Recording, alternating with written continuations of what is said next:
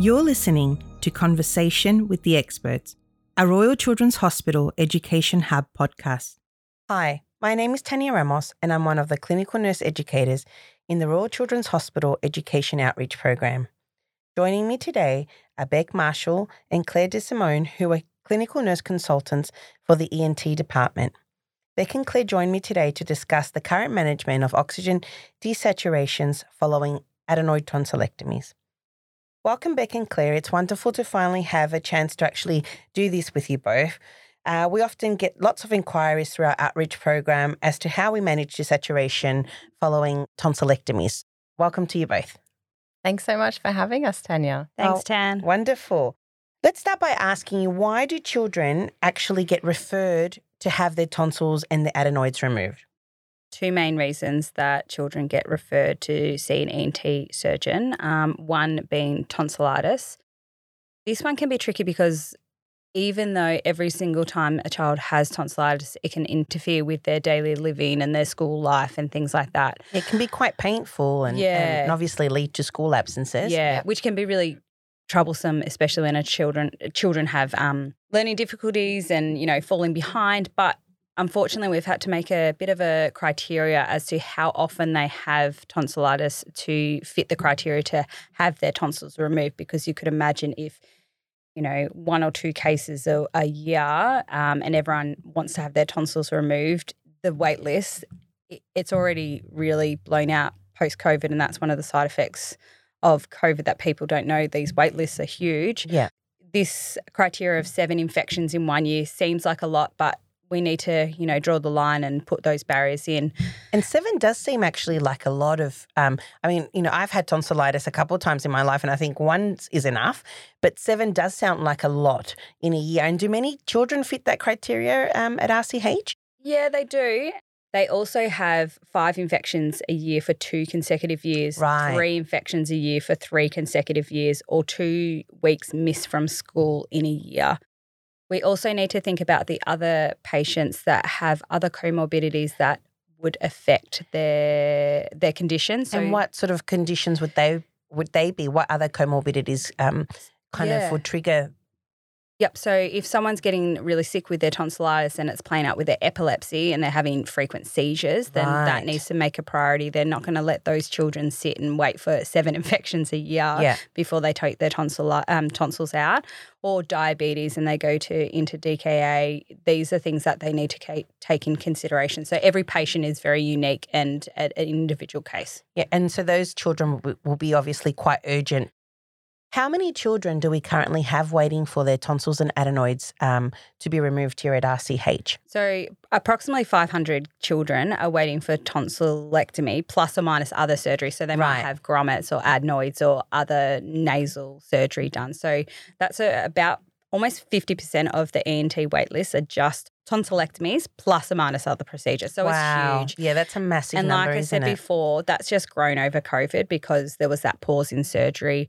It's a really significant side effect of COVID. I feel Mm-hmm. like that people think, oh, it's past, but we had a lot of time where we could not operate on these children. So, And that's had a significant Huge. impact on the waiting list, but also I would imagine in the quality of life of these children and their families. yeah, it's really hard. Um, Claire and I both talk to a lot of families on these waiting lists, and they're they're just like, oh, they're struggling to you know stay awake at school. They're gasping for air, and I, I don't know about you. Claire, but I was like, if I could operate on you, I would. I'm, Yeah. I'm not going to. But If you it's could so just come in- distressing. yeah. Oh, it's so distressing, and the wait list is just so huge. Yeah, and you know, with the work that I do with the outreach program, I know that um, regional and rural places are really Yeah. stepping up in their in their list as well as are metropolitan hospitals, not just at RCH, including you know the private sector. So it kind of feels like everybody's getting their tonsils and adenoids removed at the moment. Yeah, and absolutely because um, I suppose if they they weren't missing school in COVID, so now that they're back at school and they're having that time off, It's, really noticeable. it's really noticeable. They're getting exposed to a lot more bugs and things like that at school. So sickness has definitely increased as well. The other reason is obstructive sleep apnea. And can you take us through that? Because I know that that's something that can, you know, instill quite a lot of fear and anxiety on, uh, you know, families, you know, having to witness their children stop breathing overnight while they're asleep. And I know technology has evolved so much that it feels like every, we don't really need sleep studies in a way because every parent's got a phone and can actually show you guys and your ENT consultants, you know, the periods uh, of or the length of time that these kids are actually obstructing overnight. So can you um, talk us through that, Bec? Yeah, obstructive sleep apnea is another reason to have your tonsils removed. Families say that their child's snoring, and a lot of children do snore, and that's not a reason to take out the tonsils. But if they've got snoring with um, apnea spells, so that's where they pause during their sleep, they might be gasping. Um, you know, your muscles when you fall asleep um, they relax, yeah. and that includes your muscles in your upper airway, mm-hmm. um, so your tonsils and your adenoids. So um, they can become partially blocked or um, totally blocked, and mm-hmm. it just prevents air going in and oxygenating the body. Um, so this can cause a disruption in sleep, and also during the day they'll have they'll wake up feeling unrefreshed. They'll have learning difficulties because they can't stay awake, or they're struggling to stay awake and keep that attention. They might have behavioral problems, because they're just so tired, they're depleted. And this has really big implications. So, if a child is, as you said, tired, you know, not concentrating, maybe having behavioral changes, this has real implications to the family unit and the way the child functions and goes to school. So it's it, it actually does have big consequences, doesn't it? Yeah, because if they're tired when they wake up, they're just not going to be productive throughout the day. Right. Um, families often when we talk to them post operatively, you know, probably three, four months down the track, mm-hmm. they're like, oh, the big change in their behavior um, is amazing. They're eating and drinking, they're concentrating, they're um, getting better at school. And I know we're just going to touch briefly on other causes of why children may require tonsil adenoidectomy. Can you run us through that? So, OSA can be caused by multiple things, such as obesity, um, long term allergy or hay fever issues. There's also a lot of conditions, such as um, Down syndrome, Pierre Robin, where the children have weak muscles. Um, they have low muscle tone, small jaws, and flat faces, and also children with craniofacial abnormalities that can cause um, difficulty in children taking in, you know, good oxygen through the night. It's great to know that there are a number of reasons, really, why children require tonsil adenoidectomy. And that also explains why you've got such a high volume of patients, because it's not just uh, recurrent tonsillitis or obstructive sleep apnea, and then all the implications for these children with other comorbidities. I'm going to ask you this question uh, now, Claire. So you mentioned, Bec mentioned before that children who have obstructive sleep apnea have an increased risk of experiencing obstructions postoperatively. And considering, I guess, that they've just had a general anesthetic and potentially intraoperative uh, opiates, can you tell us a little bit more about why this would occur? These children are already prone to having an obstruction. Their airways will be quite swollen, particularly around the surgical site, purely because they've had large tonsils and adenoids. So once we do right. the surgery, we do have a lot of swelling around the surgical site. So there is definitely still some you know, issues with postoperative obstruction, especially when you're adding in some opioids in the mix. But we do definitely look at these children um, in the postoperative period to make sure that um, they're safe and maintaining their saturations and those sorts of things. Yeah, and that's such a great point too, because you know, you know, working in the recovery unit, often we see parents come into the recovery um, to the post anesthetic care unit, and they kind of magically think that we're removing their big their big adenoids and tonsils and that their breathing's going to be magically amazing already and that's not always the case as you've explained yeah exactly it's not always the case mm-hmm. um, it, it does it does happen yeah. definitely but yeah there are definitely a cohort of children that still have those signs of obstruction that do last for a few weeks after surgery yeah well. it kind of everything needs to settle down i Absolutely. guess and they have to relearn how to breathe without their obstruction yes exactly we also like to have a look at what their pre op oximetries look like as well, because that kind of puts things into context. So some children are having, you know, really significant desaturations prior to surgery. Right. Um, you know, some down into the low 80s, even into 70s. By doing the surgery, we can't always expect that that oxygen saturation's, you know, magically going to go back up to 98%, particularly in the first few hours after surgery. And these, I guess, will be the children that then will automatically score that overnight stay, I guess. Yeah, absolutely. Yeah. Um, and I guess moving on to my next question, you know, RCH is a new clinical practice guideline that I know that you guys both have been heavily involved in kind of, you know, updating on the management of actually that obstructed patient with oxygen saturations Can you tell us what would be considered a desaturation in terms of oxygen saturations and what the actual signs of the obstruction look like? Because I think you know every every person has kind of a bit of a different interpretation, and it'd be great to kind of get your perspective on that. Yeah, absolutely. So, uh, in this particular patient cohort, uh, we normally consider an oxygen desaturation below 90%. And we look also for other signs of obstruction. So, you know, your noisy breathing, mm-hmm. gasping, stridor, if they're having pauses in their breath, um, if there's any increased work of breathing, your tracheal tug, uh, increased heart rate.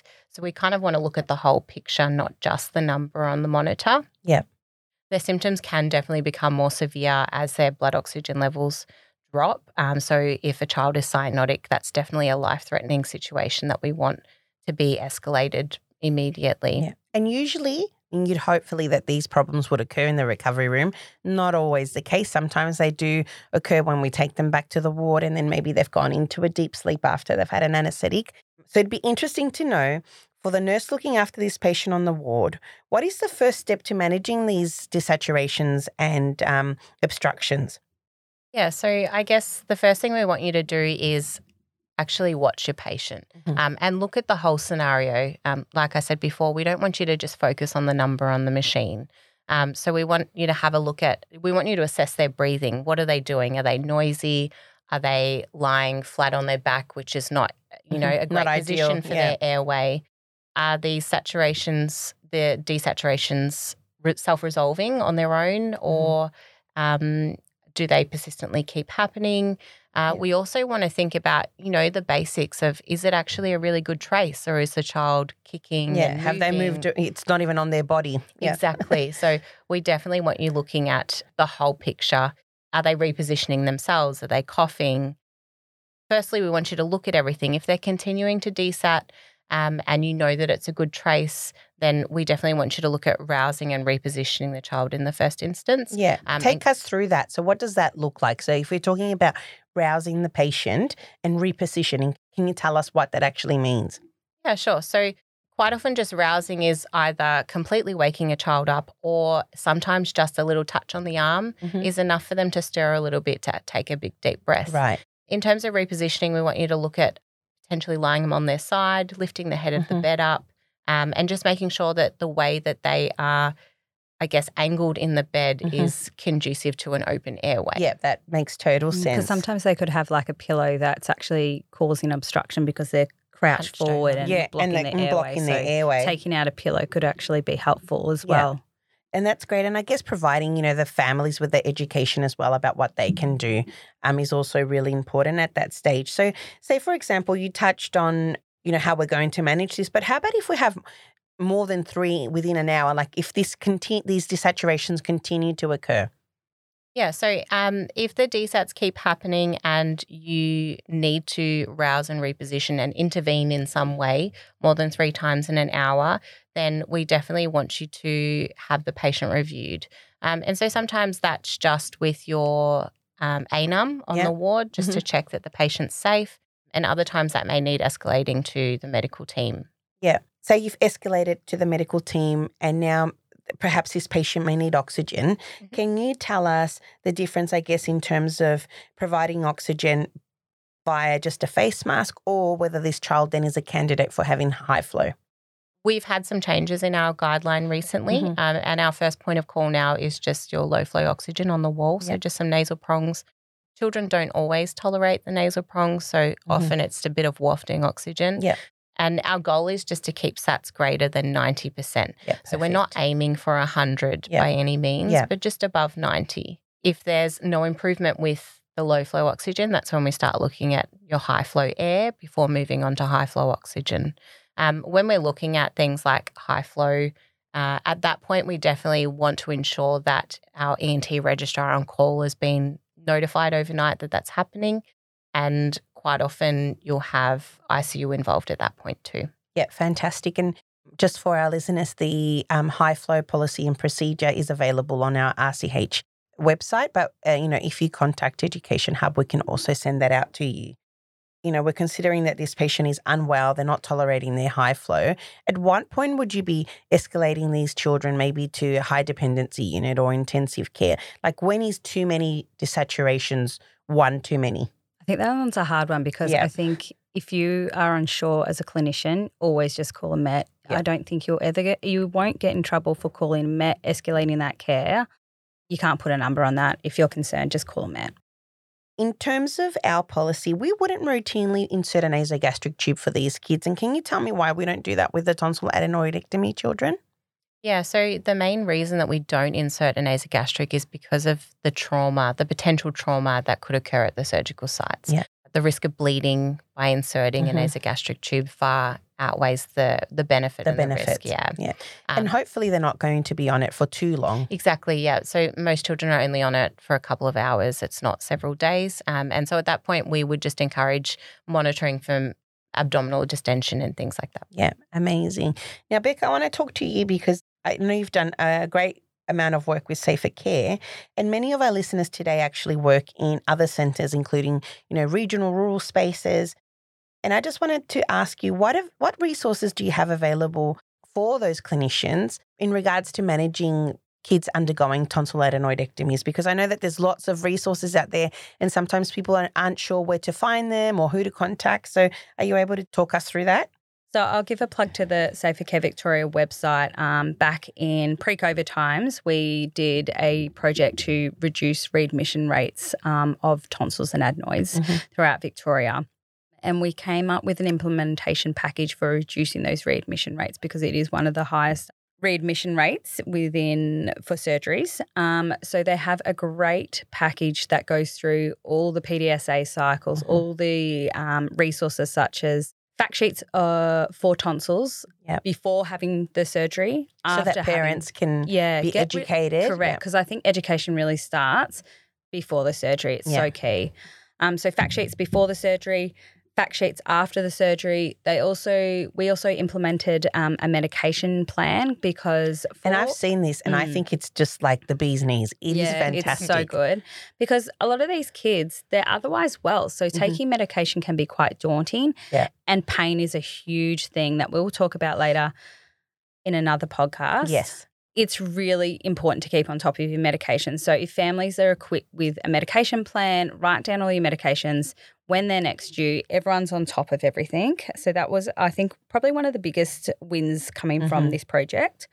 So They- important. Oh, so important. I think with any surgery, to be honest. And also a bit of a follow up was talking about telephone conversations with families after to see how they're going. Because sometimes you can just have a little conversation with the family during their recovery and it helps to troubleshoot some um, Some problems they might be issues. Yeah, experiencing. correct. So it might be, oh, they're having ear pain, and just letting them know that this is normal. It's referred pain, or hey, I've Right. o- I've noticed that you've you know only given Panadol twice. Let's up that to you know Yeah, a four bit times a day. Just you know that could stop a um, a patient coming through ED and maybe being readmitted. So And can I just ask you about that, just with the readmission Mm. rates? So, what were the high readmission rates yeah, so um, when you undertook this? Uh, when you undertook the work with Safer Care? yeah, so they went from four point five percent to zero percent. So they had they Wow. you know, um, exceeded their um, aim of 15% reduction Yeah. in readmission. So it does show that these um, implementation packages do work. So, Knowledge is power, isn't it? yeah, correct. So yeah, what I was saying before was that they've developed a telephone script to um, help guide clinicians about what kind of questions you could ask families to help troubleshoot them through their recovery. Amazing.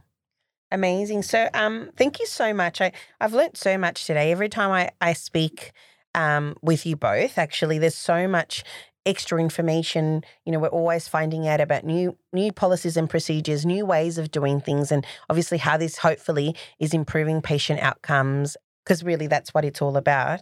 What are some of the key messages um, that you would like the listeners um, to know? I think some of the most important messages are look at the signs and symptoms of a desa- desaturation and look at the patient and the situation as a whole. Are they self resolving? How long does it take them to self resolve? But also, is a poor trace. It Yeah. could just be the monitor. Yeah. Let's look at the patient and the situation as Yeah. a whole. It's like taking that moment. I really liked how you both kind of said that taking the moment, seeing the patient yeah. as a whole, the whole picture, not just the number. I really liked how you said that, um, Claire. Um, I think, yeah, walking in and repositioning the child straight away is not the answer. Um, Mm-hmm. Obviously, if you walk in and there is obvious signs of obstruction, there's gasping, breathing, cyanotic, Mhm. then absolutely But- an emergency response. correct. But have a really good look at the patient and see what's happening.